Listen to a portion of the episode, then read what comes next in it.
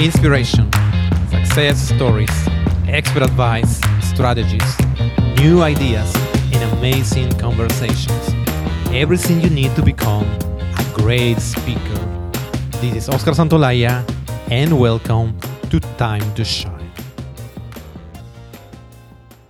Hello, and thank you for joining to this show today. We'll have a a show full of inspiration and talking about creativity with a special guest from Vancouver, Canada. Let me introduce you my special guest. Deb Chaney is a contemporary abstract artist, author, and speaker. In her own words, my life's work is to inspire people. She does this in a variety of ways.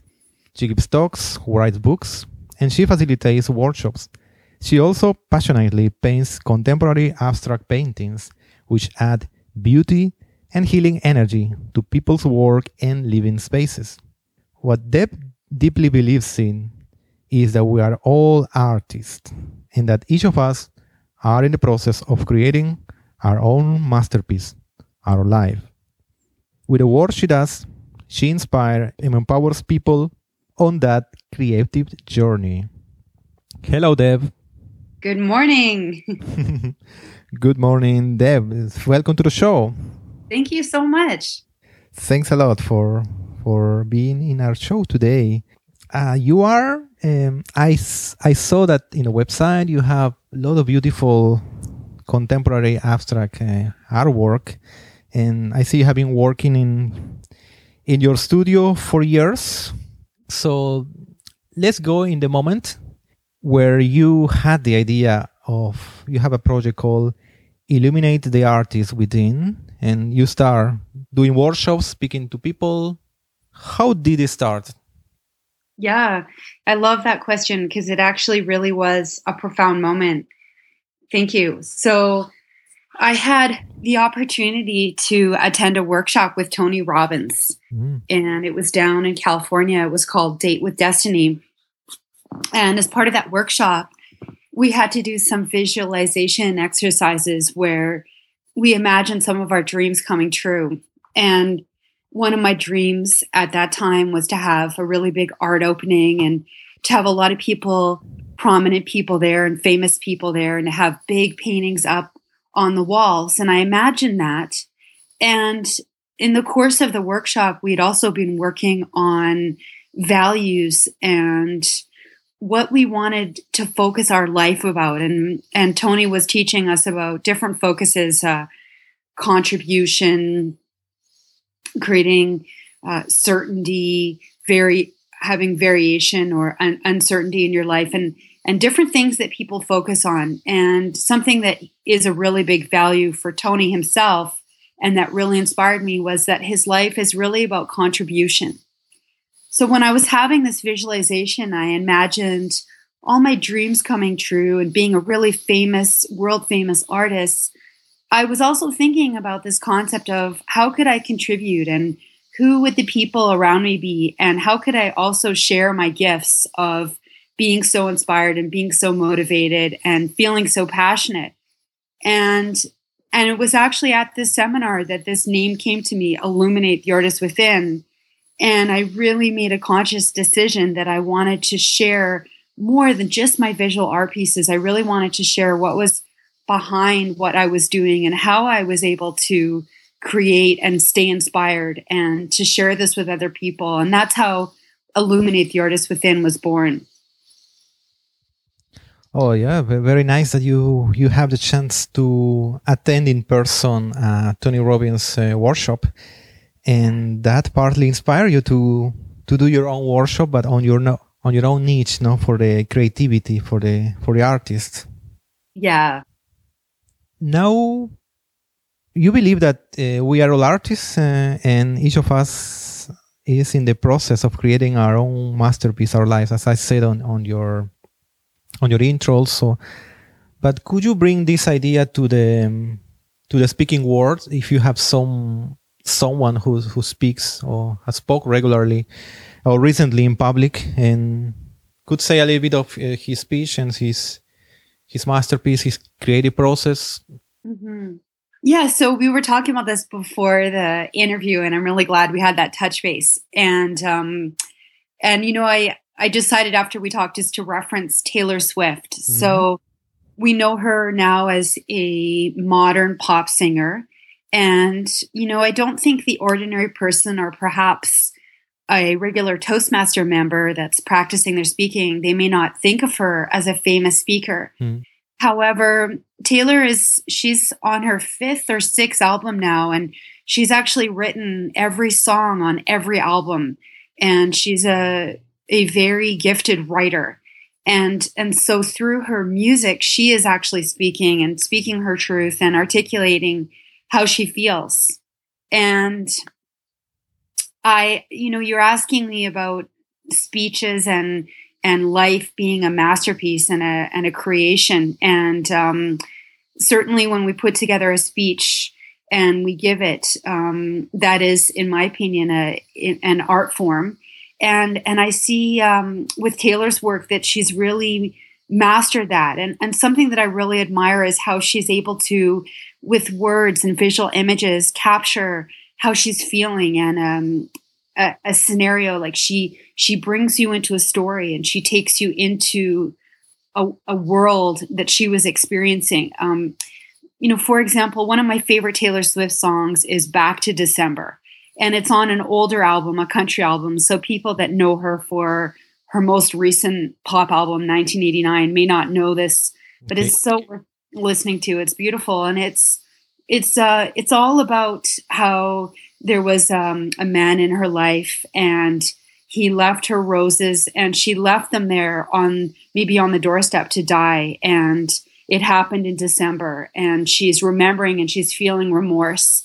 And she's articulating how this song is about her swallowing her pride and her apologizing for leaving those roses there to die and there's such amazing imagery and word pictures and such a capture of sentiment that she's enabled uh, to create with this song. And um, I just, uh, it's, in my opinion, it's just such a masterpiece. I hope that anyone li- is listening is going to go to YouTube and type in Back to December and, and really listen to that song. It's so beautiful. Um, you, you also mm-hmm. asked me a bit about her creative process.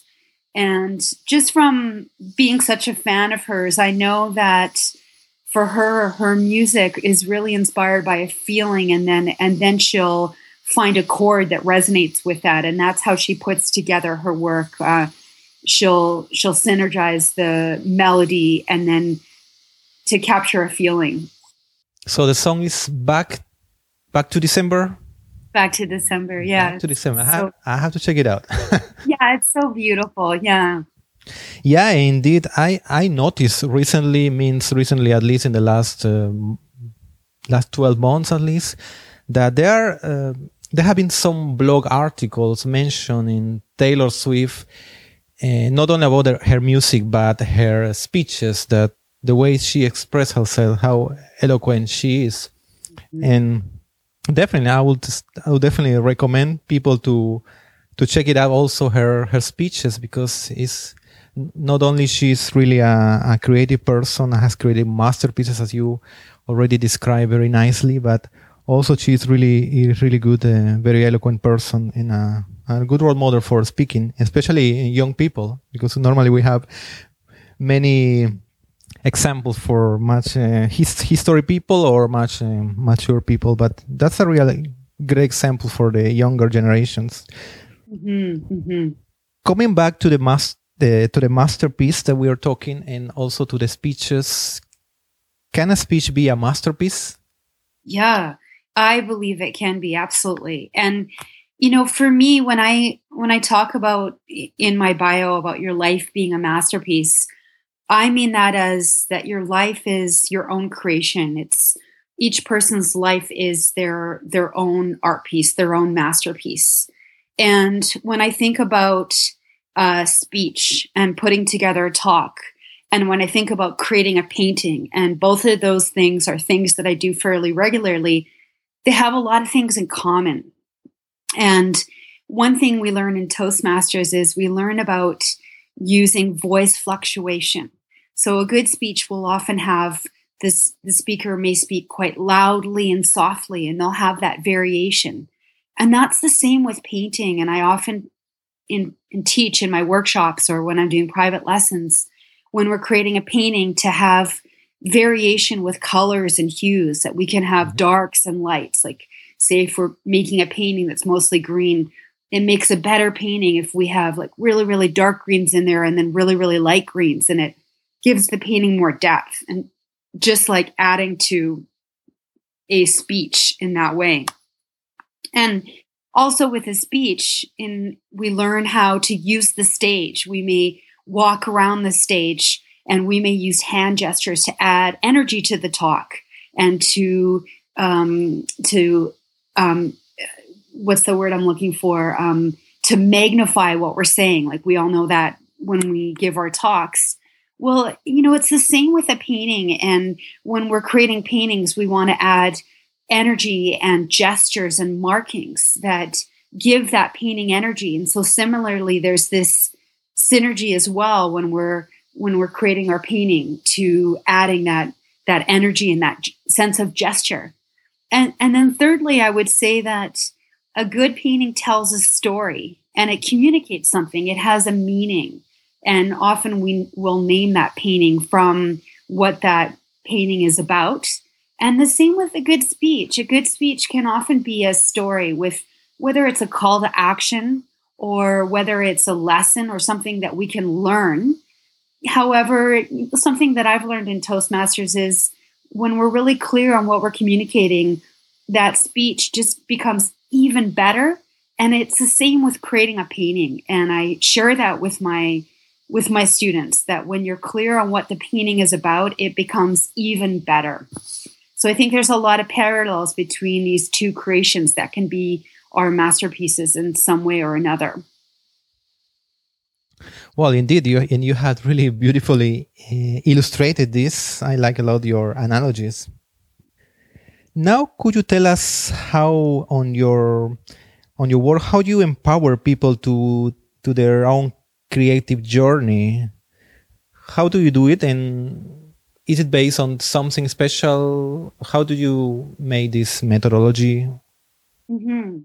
Yeah. Um, so, how do I empower people? Well, I, I think I would do that in three ways. And the first way is I live my own journey, I live my own truth. And I really believe that when you meet someone that's living their own destiny, they're they're living their own truth. That there's nothing more insp- in mm. empowering than that. When they, for example, for me, my dream is being an artist and creating, and I really do that. And I think that really does inspire people around me. The the second way I, I empower people, I believe, is I wrote a card pack and it's called The 68 Secrets of an Illuminated Artist. And it's 68 cards, and each card has an idea or a concept that supports someone creating something or someone in creative process in a project. And so this is a really hands-on way where they don't have to see me, they don't have to hear one of my talks, they don't have to be in one of my workshops to be empowered and inspired. And the this card pack that I created was I'd been journaling and, and making notes in my journal for about 10 years and keeping a record of how I was able to stay inspired for such a long time and and keep painting and keep showing up for my artwork. And so these were the the best ideas and concept that I'd put together in this little um, in this pack. So that's a second way that I really hope I can empower people on their own creative journey. The second thing, or the third thing rather, is actually based in science. And it's from a book by Dr. Robert Maurer called Kaizen one small step will change your life. And it's a really simple principle, but it's based on the concept of brain science. Mm-hmm. And the concept is that if you have an idea, so let's say the person listening, they're really excited and they've maybe they looked at my website and they want to start painting.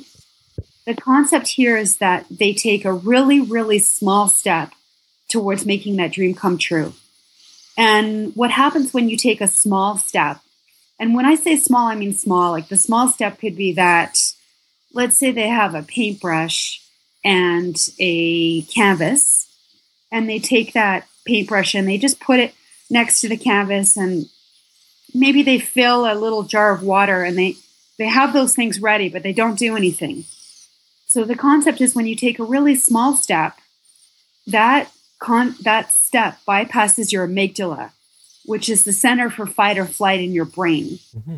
and it allows the idea to go to your prefrontal cerebral cortex which is a really big name for just the front of your brain that's in charge of creativity and ideas so the opposite of that is when you have a really big idea and you try to do too much. So again, let's go back to someone that hears this podcast and they want to get painting. They're like, I'm so inspired. I want to paint. And they go to the art store and they buy lots of paints and they they set up all the paints and they decide they're going to get painting that day and their brain gets overwhelmed and they actually go into fight or flight. Their amygdala gets stimulated. So what happens is the idea never makes it to the creative center of their brain and they may sabotage themselves in some way. So, Dr. Robert Maurer's book, and it's a great book and I really recommend it, is all about breaking something down and creating really, really small steps so you can be making small progress in your project or your endeavor without going into a self sabotage or fight or flight or without freezing up and stopping moving forward in creating this dream or idea that you have. Oh, that sounds really very interesting. The way you empower people with these steps, especially the last one, right? That is really a lot about the psychology, how the brain works, and how the creative process in in the brain really works. Oh, that's mm-hmm. really fascinating. You also told me that feeling good is contagious. No? That's something that feels feels like you use it a lot on your workshops also when you speak and can make a big difference in a in a speaker's performance that's so yeah that's something that i have experienced both as a speaker and as as a part of the audience also what is the what is the principle behind this mm-hmm. Yeah this is a great question you really got me thinking on these so we're we're talking about speaking and being in front of a group of people. And when you're in front of a group of people, there's a lot of different ways that you're influencing them. So, for example, obviously, what you're saying is going to influence them, and maybe what you wear or what you do with your gestures, how you walk around the stage. And we alluded to those earlier in the podcast. However, from everything that I've learned and studied, the the number one thing that affects people is actually the state you're in which is how you're feeling the energy that you hold and let's you know for example you know let's say i walk up on stage and i'm i'm dressed really beautifully and i'm poised and i'm standing really nicely but let's say that i'm not feeling so well and i'm talking let's say my my talk is about a vacation i have and i'm talking about this this vacation and it was so great. You're already getting it. And so, you know, how is that going to be received with the audience? Are they really going to be excited about this really great? Might sound like even like a joke. yeah, it sounds like a joke. Whereas, what if I'm feeling really excited and and I'm I had this vacation and I can't wait mm-hmm. to share it with you. I'm so excited. It was such a great vacation and I have to share it with you. And so my energy is different. And so beyond what I'm wearing and how I look is the feeling that I'm imparting to the audience because I'm so excited. And that is contagious. And people can really, it's palpable. People can feel it. And so now they're really going to get that, oh, you, I've got to tell you about this vacation. It was so great. And, and so what I, what I'm getting at with this concept of feeling good is contagious is, is in essence that your state and how, how you're feeling about something is really going to be the number one thing that's going to impact your audience when you're communicating an idea more than what you say, more than how you look. Yeah. yes. yeah, that's that's very very convincing. And now tell us how to make this happen. What is the best piece of advice that you can give someone to to feel good, to make feel good? You know, it's funny because I I had a prepared answer um, for that, which is a ritual I do, but I actually want to share something else mm-hmm. that that came up when I was really thinking about your questions in our talk, and that is, I think that the best thing you can do to really get into that really high energy state and give the the best speech you can do is to become embodied and to get grounded. And when I say that, I mean to get really centered and present in your body. And it's it's really interesting because I was at my Toastmasters meeting last night and I gave a speech and I I spoke about a bicycle trip that I had made around Iceland one summer. I'd I'd uh, had this big impossible dream wow. and I rode my bike by myself around Iceland for 3 months and I really my my speech was about how did I make that possible. And while I was creating that speech, one thing that I did that really worked for me was I went for a run. I like to run and I can work through ideas when I get in my body. And that's how I really sorted through my thoughts and got really clear on what I wanted to share with the audience. And and I was also thinking about this interview during my run and, and during that prep time.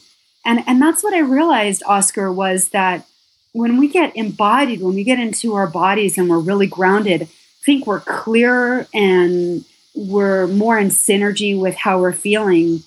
And people can feel that there's a solidity. And I think that makes for us to become a more powerful speaker and a better speaker. So, whether it's through yoga or deep breathing, in my case, going for that run really settled me. I think if a speaker can have some practice that supports them to become embodied, that that's really going to support them uh, in delivering a speech in a way that's even more powerful. Yes, so so every person has a different different ritual, different way to to get you to this state. No, that's that's part of your point. Yeah. So in your case, is uh, running is one of those. Yeah, yeah. okay. What happens if you are in the middle of a speech of a talk and you notice yourself you are not feeling good? Can this be fixed or is it too late? Yeah, I love that question. I think it's it's so um, it's it's asked by someone that's really showing up and and speaking and and um and really looking to improve and look for answers. And I, it really, really got me thinking. And, and I think, um, like how we're feeling and emotion is so powerful, like we alluded to before about state. And we're human beings and we're not always going to be up and feeling happy and feeling mm-hmm. excited. And, and this is part of the human condition. And really like my thoughts on that are is when we, when we own how we're feeling and when, what's going on and that we're not feeling good and when we're honest and when we're vulnerable, that is as powerful and as beautiful and as relatable as if you're genuinely feeling good. Again, what I'm looking for personally is a congruency. So if you're if you're stepping up on stage and you're feeling bad and you're pretending to feel good, people can usually tell the difference. Whereas if you step up and speak and you're really willing to allow yourself to be vulnerable and really own that you're really not feeling that great, that can be a really beautiful thing because everyone has moments when they don't feel so well and everyone can relate to that. We had this woman in our Toastmasters group several weeks ago, and she gave one of the most beautiful speeches. And I actually teared up. I got so emotional listening to her. And she was talking about her process of being unemployed for three months and how lost she felt and how she was really doing a lot of work to figure out what her next career step was and how vulnerable she felt and how she would go for interviews or submit resumes and not get calls. And you could really feel her, her the sense that she was in those moments feeling hopelessness and, and wondering where she belonged and would this ever change. And she didn't hide her feelings at all. And I still remember that speech to this day, and I felt so much resonance with her. And um, I actually gave her a standing ovation when she talked. I stood up and applauded because there was so much honesty and vulnerability. So, in short, my answer to that is if you're not feeling good, to really own it and be authentic with how you're doing and, and use that in the context of your speech. And, and I think it will actually only add to what you're delivering. People, people really respond to authenticity and, you know, we, re- we really, no one is happy all the time. No one always has it all together. Yeah. Mm-hmm. Yeah, it's an excellent um, answer. Authenticity, you say, in showing the vulnerability in that situation because that can lead you to well doesn't mean that you feel you don't feel good in the middle speech. Doesn't mean that the speech is going to be um, a failure no? can still be a success if you have this uh, you show the authenticity as you as you said. Oh. yeah exactly exactly yeah. Deb you have been already sharing a lot of inspiring things to us but could you share with us your favorite quotation yeah, absolutely. So my favorite quotation changes all the time. Mm-hmm. And if you follow my blog, I often post images of my artwork with quotes on them. And my mo- most recent favorite quote is by Winston Churchill. Mm-hmm. And that quote is that success is not final, failure is not fatal. It is the courage to continue that counts. Mm-hmm. Very nice. Mm-hmm. Yeah, it's a great quote, especially when you have some some time of adversity, no matter what's uh, big or small. Yeah. Could you now recommend us one book that has been particularly inspiring or influential? Yes, absolutely. I I'm, i love that question because I I love books and I love reading and I'm always reading, and I'm always usually reading a novel, which I'm not going to recommend. Um, okay. I'm going to read a, I'm going to recommend a personal growth book. So I usually read two books at once. I usually read a, a personal growth book and a novel for pleasure. And, and right now I'm reading, actually reading Tony Robbins' latest book, and it's called Money Master the Game.